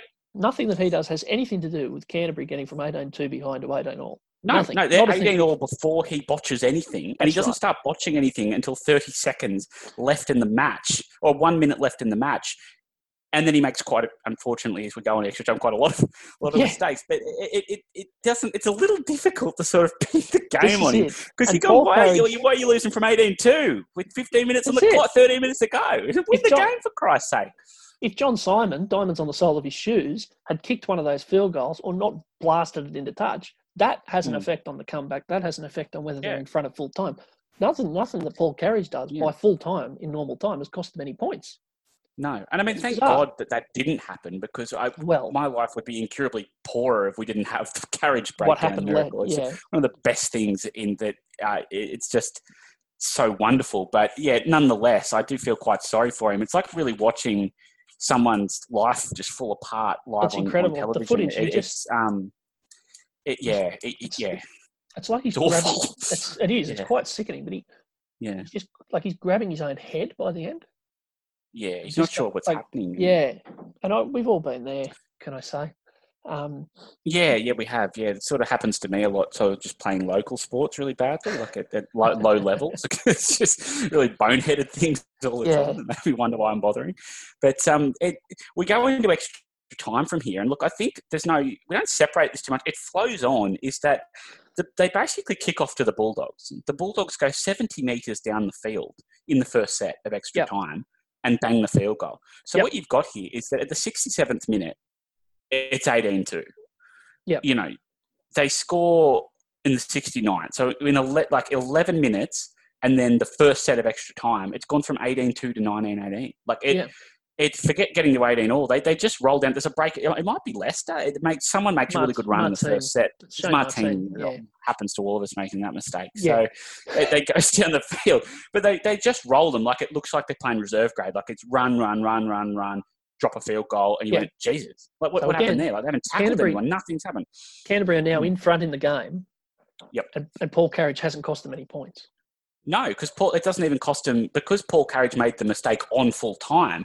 It didn't cost, Doesn't cost them, them like anything. that. It, it didn't cost them anything. The game just stopped and we went into extra time. So if he didn't kick it, they still would have started with a kickoff in Yeah. extra time. I mean, they might have been a bit rattled by being on the field with someone who thought it was appropriate to do that. It, I it's, think- you know, and it's that's sort of like being in a nightclub with you. It's sort of That's right. once you see you get cut loose a bit, you're going like it's a bit rattling to be around you. It can put you off. Puts you off your game But, a bit. Yeah, Yeah. yeah, exactly. Like suddenly I'm a bit sort of, you know, letting through tackles and all sorts of stuff. But it's nonetheless, again, you're right. It, it's somehow 1918 and Paul Carige hasn't cost them any points like, in This this is it. game. This is It's- the mythology of this this game. If you ask Yeah. any ordinary punter, including a lot of Parramatta supporters, who it should be noted, Yeah. Paul Carige was chased out of Australian Rugby League after this incident. Never Um, played again. Never, Never, played, played, in. Australia again, at least. Yeah. No, and he only played one year of Super League though. He There played. He only played. He played one season in the Super League in '99, and then he was up in the Q Cup. I mean, recently, Yeah. a couple of years ago, he played for the Parramatta Legends, and I'm very sorry I didn't get to that game. I would have liked to see him sort of right the wrongs by losing the preliminary final or something. In the, yeah, in the Legends comp. In the Throwing an Masters. intercept or something. yeah, been really on, but um, He does yeah, then. ran around. Yeah. And then there's another, yeah. So it's Mark 1918 at this point. And then Mark 3, the 84th minute, he catches a bomb over to his side. He catches it in the field of play and is pushed into touch. Yeah. I'm putting the culpability fairly low again here, Gaz. No, no. What's he supposed to Um, do? Not the one where he uh, stepped. This is not the one where he No, steps I, I know. I know what you mean. I know exactly what you mean. It, it's um, nah. Look, I, I can't have this. I'm trying to find. I've got the quote here from Sterlo somewhere. Um, is is this one where he makes it? Yeah, no, Mark three's. Yeah, okay. So I've got yeah, Mark four. So this is what when he's done that, Sterlo has just gone. This is how Sterlo reacted to the moment Yes. you're talking about. He's just gone. He's made some of the dumbest plays I've ever seen on a rugby league field. Paul Carige, like this is in the game. So to, to, to mark over again what happened is they chip kick to the corner of the field attacking, and it's about ten out, and it's one of those kicks that's just no good. Like nobody's, Yeah. nothing's going to happen, and it's about it's about a meter from the sideline or, or less. And what you would do is you stand there, let the attacking team catch it, and then you tackle them out because they can't go anywhere. They're boxed at the sideline. There's nothing to do. What he does is he makes this really weird, giant, like quite athletic leap into the air, like double. You remember the old double leg jump they used to do? Yeah. Jumps up with two legs, takes this huge jump, and then they just push him out and get another Yeah. set. So they're attacking the try. line. Nothing's on. They can't score if he doesn't catch it. Nothing's going to happen. It's nowhere near the try line. And he just does this huge boneheaded leap into the air for no reason. And then as he comes down, they just push him out. And Sterlo, just to quote it again, is just had enough. Yeah. He's made some of the dumbest rogue plays I've ever seen on a rugby league field, Paul Carige. It's just really had it here. His Yeah, he just, he just tees off, He which he's gone. never done about any other player, I don't think. no, I don't think he ever no. like that. Um, I know what you're saying about culpability, but it's just after everything else, it was Yeah. dumb. It was dumb. It, it, it, you just had to I'm let them him- catch it. Uh, I'm going to give him three out of five for that one. yeah, I'll give him um, three and a half. it is worth noting that, um. It is worth noting that Canterbury do score off that play. Um, Yes, this from- is the first time he leads to points. Yeah, yeah, yeah. So they um, they they score uh, pretty much straight after that Mhm. to go to uh, it's Polla-Mounter's try from dummy half, Good Um, try. Yeah. Very good try. He had a wonderful Good game. player, Polla-Mounter. Polla-Mounter. He He was was- a good player, Craig Something I noticed about him early on in the game. Did Yeah. you get onto the play? It was in the first half where he gets it out. He gets it from the dummy half, gives Mm. it to Shane Marteene, cuts someone out to give it to Marteene, wraps around. As you do. Marteene gives it to Halligan. Polamalu then wraps around again and ends up on the wing with Halligan Yeah, in I see that. Yeah. Yeah, Yeah. He, he, very- he, he's another player in that category we are talking about where we said there was no like worldly elite players in the game. It was a lot of very good off the cuff, Yeah. talented players. And he I was another you- in that mold that he would he would at any time in history he'd be in the NRL, the ARL. He's not a guy where you go. He was like he would always have a spot in the competition. You know, he's not Yeah. going to go in the Hall of Fame and stuff For like sure. that. But he would always find his way at Yeah. any whether it's now, fifty years ago, whenever. There's not a time where you go, oh, he's lucky to play. He was a clever player. He had a lot to offer at halfback and hooker. He played what was in front of him and had a nice kick on him when he needed to. And yeah, he, he was um he was good and he had a very good game at a key moment for him. I'm glad they that he had that because I, I Yeah. always rated him. I thought he good Yeah, me too. Uh, Yeah. And then he, so he's then, like- so they've gone then to 25 18. They've scored 23 points in 14 minutes. Thanks very much. Yes. Uh, only Yes. six of them applicable to Paul Carige. Uh, then I Mm. think this is possibly his worst one. Like in, in isolation, the game's gone by this point, but in isolation, Yeah. it is the worst, or the second worst one after the kick. Um, yeah, I, I, the kick. Maybe the kick's worse because it takes like you have to think to kick it. Like you have to, have to put some thought into the yeah, kick. the This kick is worse because it's actively like this is a mistake. Yeah. The kick is like a brain explosion. Yeah, It's a very bad mistake, though. If you care to run us through it, it's yeah, Yeah. it's uh, it's upsetting. it's a it's a fairly ordinary kick towards the you know uh, kick towards the touchline. He catches it and immediately steps into touch. There's not much more to say about Mm. it. No, no, like it's a kick for distance from their own half. Kicks Yeah. down, he catches it near the sideline, catches it, and, And puts his immediately- foot. And not with momentum, like he catches it, stops, and as he turns to go in field, he just puts his foot on the sideline. Um, one thing before I go on with how dumb that was and get your culpability, I've forgotten something I wanted to bring up for you. How Yes. old was the touch judge? Oh the yeah, touch judge in that game was about seventy-five. You don't see that anymore. set There as the oldest bloke I've ever seen. back in the good old days, you used to get a bit of this. Yeah. You'd get these real pensioners walking up and down the touchline. You don't get it anymore, and it's and the game is No. lesser for it. Can I say? Um, Yeah, I think if we could, if I could make one big reform for for Yeah. rugby league to enter the post-corona era, uh, and Yeah. possibly this is possibly it's possibly lucky now. You would Mm. never get, you couldn't have geriatric touch judges on rugby league island, but uh, Mm. it's just, uh, yeah, you're right. It was a wonderful period in the game where you did have You're suggesting work for the pension sort of scheme, like you get what I'm saying, pensions to work as touch judges to and earn down the the touch pension. line. I want more Yeah. old codgers on the line. Yeah. That's what I want. Yeah, good. Um, I yeah. like that. I- do. Um, culpability rating for this one. Are you giving him a five? Yeah, no, you get a five for that. Yeah. All I right. Well, I'm I- going through the events, and you've got five out of five, three out of five, so we're an eight out of ten. Uh, plus, I've given you a six out of five for the other one, so you're on 14, Out of 5, 10, 20. 15. Yeah, out of 20. Yeah, about 14 out of 20. I'm going six, eight, 11. I'm going about 17. Yeah. about You're 17. bit, I, It- Yeah, I, I gave him a bit for the first one because I just don't think it was like, you know, it's like throwing a really flat pass and arguing it wasn't quite forward when it was just like not a good pass to throw. Like, I mean, touching that one on the dead ball line, it wasn't really the thing to do. I accept your premise that it probably, when you watch it five times, it probably had like half a wiggle in it. Like Yeah. it was wiggling maybe. I don't think it would have Yeah. flipped over again, the ball. It was moving. I don't think it would have flipped over. Like, you know, it's rolling and on a roll. I don't think it would have done a whole roll over itself. I think it might have just rocked. look, Um, that's it- reasonable. yeah, Like, I, it's just that I feel so bad for him. Like, and I feel so bad for enjoying it as much as I do. Yeah, I mean, it so is- it's- good. it's alternate. it- it is very darkly funny.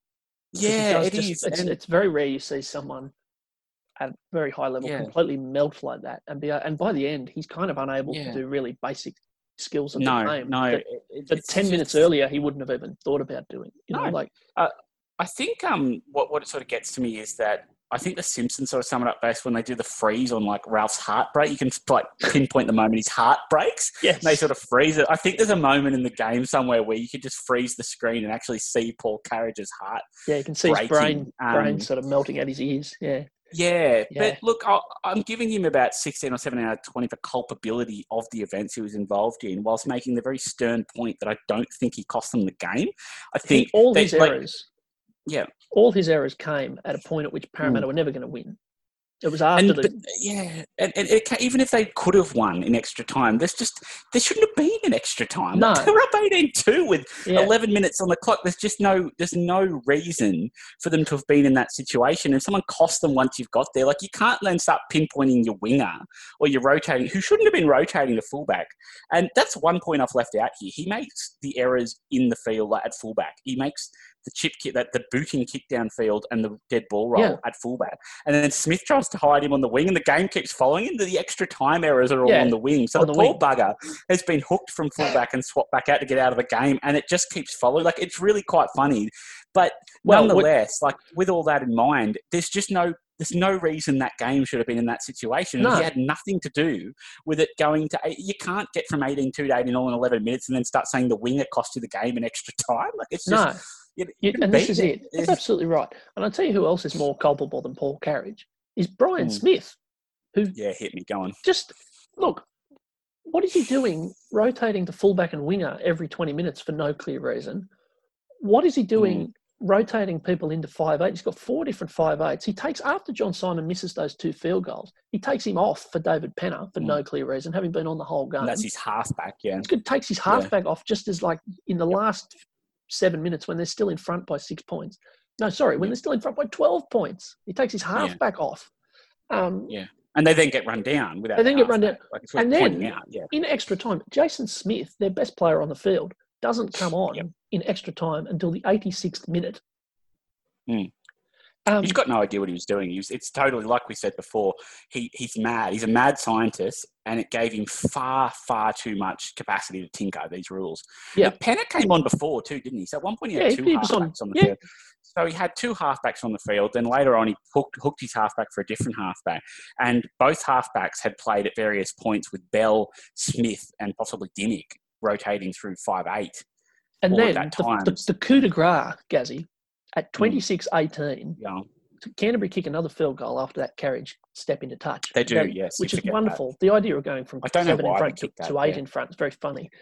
Um, but Yeah. then Parramatta get a penalty for a abhorrent spear tackle 38 in front Mm. with four minutes to go and take the two to go six that was good. Yeah, yeah, I, I enjoyed that. I don't know what about that game and how it was going made them think that they should take the two at the first chance and try and get the six later. Um, yeah. You know, like you're down. you- You're down. There's three minutes to go in extra time for you to get in the grand final. You're down by eight. Scored the try. I Scored the try because I mean, like you might get the penalty. You keep in mind if you score the try and you're coming downfield, just like if they're panicking and you had a run of them, they might give Yeah. away the penalty again. Like you might And get a also- shot because they're trying to slow you down. Like get the try. They're already Three down there. left. They're, they're already Yeah. down there. Like just They're take- there. put it in Score the, corner try. and try. Yeah. Yeah. Um, Uh, I just- to again- score it because yeah. Nothing to do with Paul Carige that decision. Um, No, I've no. always hated that, that, that those kicking. Uh, um, the Titans did it to the Knights one day at home, and I was so glad they lost. So they did stupid. You need eight points with five minutes left, and they kick, kick the two. It just intellectually bothers me. I, I know Yeah. the concept that now you've only got to score the try, but you're down there, score the try, Yeah. and worry about the other Worry points later. later. Like if you if you need to get eight points, I don't see how getting two of them instead of six of them in the first better result. is helpful. Yeah, like you've got a lot of points to get. Get the use the method that gets you the most of them straight first up and then worry about it. Yes. Because keep in mind with Parramatta, that what was really negative about that as well, 26-18, right? 26-18. So what happens is if they're eight down and you're going, we'll kick the two so we can tie it Yeah. to go to extra extra time. But what they could have been if you if you're an aggressive and a football team that's on your game, that, yeah, there's only three minutes left. Let's score the try and win the game Yeah. in the last three minutes. Like we're down here, we're on the we're 20 meters out. We're going to score And then come at you and we're going to say, you've done all this going work. to win. And we might still take it off you. Yeah, yeah. Yeah, and we're see if you can put it. a We're bit not, of we're not pressure. trying to tie it. See if you can put a bit of pressure back on them. Yeah. Again, Exactly right. Like, it's the concept you're trying to win the game, not not trying to get out of. It was like a real sense of we're going to try and pull this out of our out of our ass and get out of jail. Not like well, let's score Yeah. here and let's get out of this. Let's play Brisbane next week. God, that Yeah. would have been interesting if they somehow got out of that and then had to play after the drama of that. It's Yeah. like you know, what if they'd have picked Carige?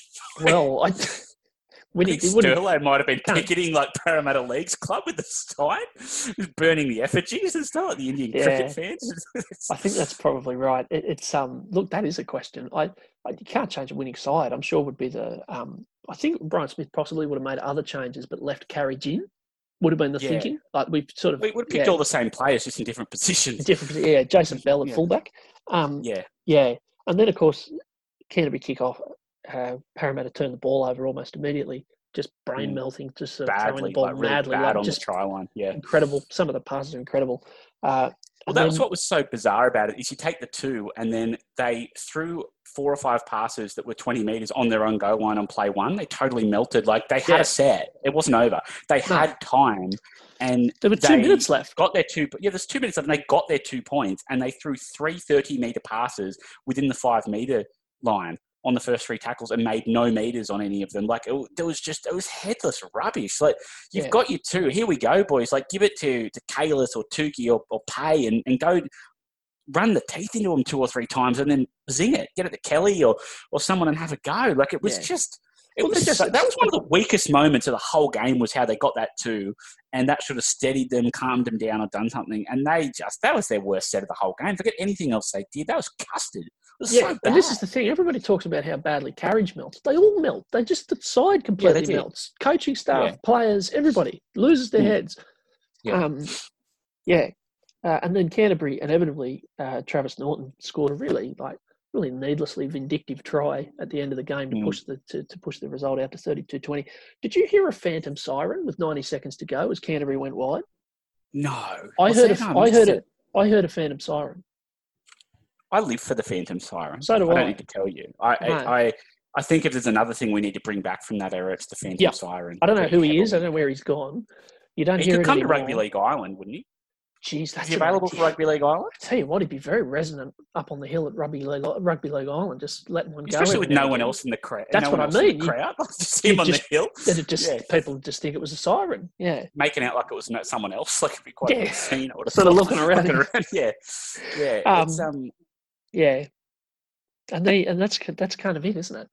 Canterbury, it pretty like much is. I, I yeah. on. Canterbury thirty-two, Parramatta twenty is an incredible result from a game that was 18-2 with uh, with Well, they 13 had no to go. prospects of winning that until even let's forget the kick out on the full. Let's forget the first try off the forward pass in 60, 68 or something.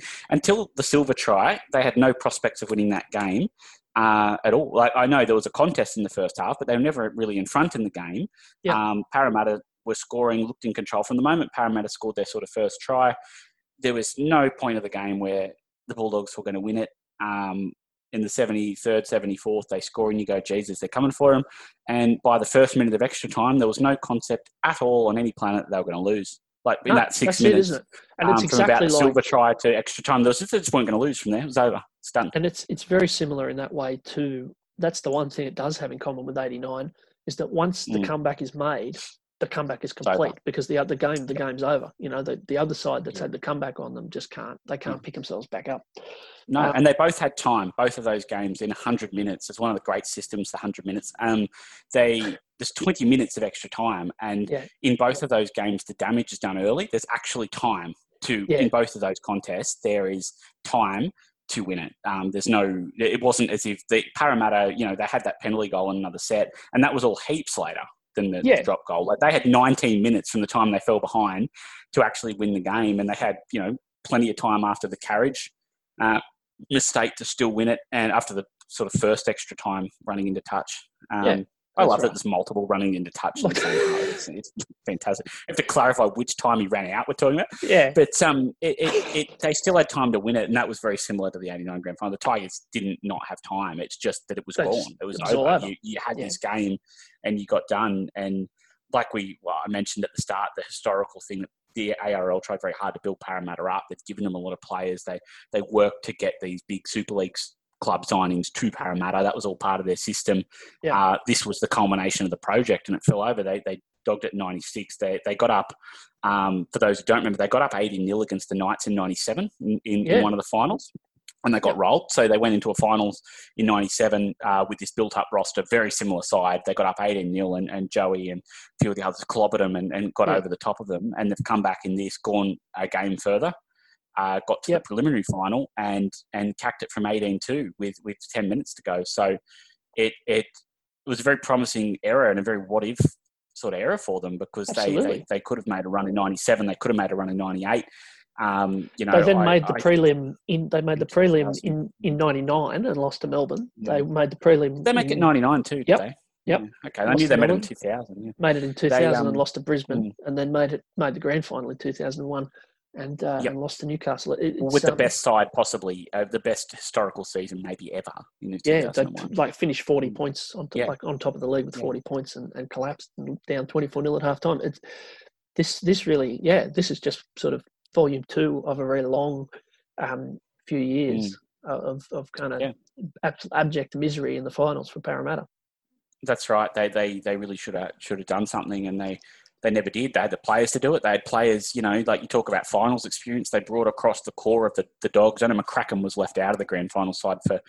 Uh, problems with the club, but the other three were played a big part in the grand final. Dymock was the Churchill. They brought these guys with grand final experience, big Yeah. game. McCracken was a, a Kiwi test player. They brought big game footballers across from the Bulldogs into this club. They and mixed them with what they had. It looked good on paper, and it, it never came across. And um, I think one thing I've always thought with Brian Smith's sides, is if you look through the early '90s and uh, at the Dragons, and then you look at Parramatta, uh, you look at a bit at what he did with the Knights as well. Yeah. Not so much the Roosters because he wasn't there long, but he had this real system right where. He brought in a lot of guys where you go, he wasn't a bad player, he's a good player. And he brought them all in and he, he got something out of them. Like he was never not going to make the finals. He always got these Yeah. guys in, but he never, I don't know if he didn't like being challenged or he didn't, he liked being so in control, but he never had, or he not often had that gun Yeah, playmaker.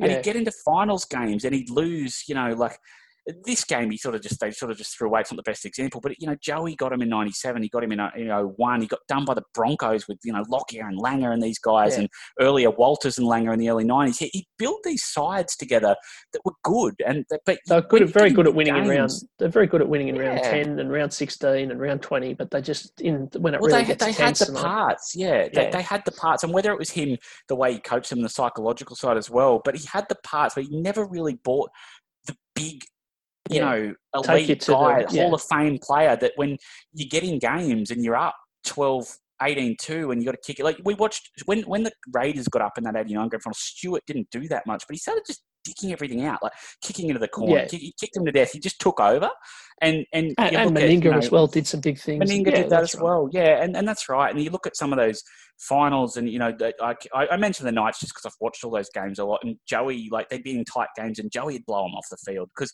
you can have Yeah. all the systems of good players you want, but those elite guys will just go through you. And you get to 12 all or 10 12, or you're a bit in front, and you need these guys to stand up. He never really built rosters with those guys. He built No. very sort of communist rosters. He built them with a lot of good players. A lot of 7 out of 10 their kind of players. Yeah, and yeah, yeah. he did. Yeah, and then in the big game when you need someone to take control, the way that maybe John Simon didn't, who was a very good footballer. Yeah. And when we talked about him not taking it, the guy to grab the game, then if he has Darren Lockyer Yeah. playing, or you know Alan Langer, or, or Joey, or, or you know Fittler or, or Daley, I, that doesn't that comeback doesn't happen. If you just drop them in with ten to go and put them in the halves, then, Yeah, they get you out of it. that doesn't Yeah. happen. It doesn't that you don't you end up in that situation with ten minutes to go where you just pack it in. It, it just Yeah. yeah. it I, I don't know. Maybe maybe he just didn't ever land one of those guys. He may well have been trying to sign them, and it didn't didn't happen. You know, and maybe they thought Dymock was that guy. He, he bought a guy who won a Churchill and brought them through, but he never had a guy that, that did that. And he he was a Yeah. No, I you're don't, I don't right. like him much. Um, obviously, uh, as a Knights fan, I'm not a huge fan of Brian Smith, but you can't actually argue with parts of his record. He, he was perpetually in the finals. Yeah, he kept making the finals and kept getting sides there, but it just never quite amounted to Yeah. the thing that you turn up at the start of the season trying to do. No. Um, and good sides too. He took sides to the top four and the top two, and, and to preliminaries, and he took a bad Knights side to the top four as well. But um, yeah, it's just one of those things. It, it just in the big games, he never really pulled it off, did he? No, not really. And this is probably the, the best example of all. Uh, Gazzy, we are once again at risk of going longer than the match itself, um, which is admirable um, and demonstrates how much there is in this game. Um, Hmm. Yeah. I think the message. In all games. Yeah. In all games. every game ever played. I think the message out of Mm. everything, more than anything, is that Paul Carige has been a victim of historical revisionism, um, and uh, but was also intensely culpable for his brain melting out of his ears. Um, and then, of course, the great thing about this game, Mm. my favourite thing, is that Canterbury then lost a fairly sterile grand final in a procession to Brisbane, who never looked like Neither of these teams, if you look at them on paper, No. uh, I know Parramatta had done them at the time. Maybe you didn't know that yet, but if you look at them on paper, the concept that Brisbane wasn't going to win that grand final against It's either very, of these it's teams, It's very is- funny, isn't it? Yeah. yeah, It sort of that seems like that there's this uh, intense big game that is historically remembered, and really, it probably Yeah. wasn't that consequential because they Oh. either one of them were going to get knocked off. get rolled. I mean, if Yeah. you go do your best Ian Schubert and go and put some dollar values on all of those Broncos, uh, Yeah. good luck at getting them under 13 million. The I find, is, you know, uh, yeah, I find my I find myself doing my best Ian Schubert fairly often. It's good chat. Um, Yeah, well, unless you've got any, unless you, unless you've got any final stray thoughts. Uh, Nope. uh, Nope, no- good no- to go. no- Good to go. nothing to add. Uh, thanks. Oh, plenty to add, but not we're out of time. Out of time. That's that can happen.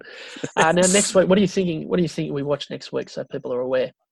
Well, uh, we were talking a lot about the Bulldogs East game in 03, uh, but we had some concerns that we can't find the original commentary. So whether we need to revise that, I think we might have to come back to that at this point. Right. Um, Well, we're going to let you know Yeah, I, we might let uh, you know. in the. In I'd the love to do that. That's the one I want to do. Yeah, Uh, me too. If someone can find it, that would be a big help for us. 'cause We can only find it with a redone commentary, and we want the original. Yeah. I think. Well, yeah. in the interim, uh, hope you've enjoyed this very long running uh, discussion of an incredible game.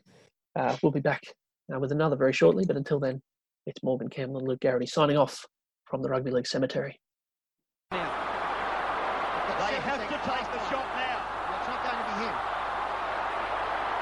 The shot taken by Robert Relf and Carige brings it back for Parramatta. That will see full time ah. when the ball goes dead and Carige's put a kick on it. He's taken a shot. Canterbury's taken a shot and it's fallen short. It's just gone under. Oh, well now they're, they're claiming that it's a goal. No, it's gone under. Canterbury are claiming victory. I'm pretty sure it just went over that black spot. Yeah, I cannot believe Paul Carige would have ever given an opportunity for that to happen. Bill Harrigan is talking to his touch judges. Watch it. He's The halfway line, it is Craig Polla-Mounter. It seemed to, it seemed to come down short. This is all we've got to offer. it's over. Well, hang on. Well, right enough, it's over. Well, hang on Hang on. The idea is to watch the black dot, and if it's No, it's under. It's it under. did not go over. It's under. Sorry. He's gone still. Sorry. He's gone. Hang on, Sterling. oh, they led by 100 with 10 to... The last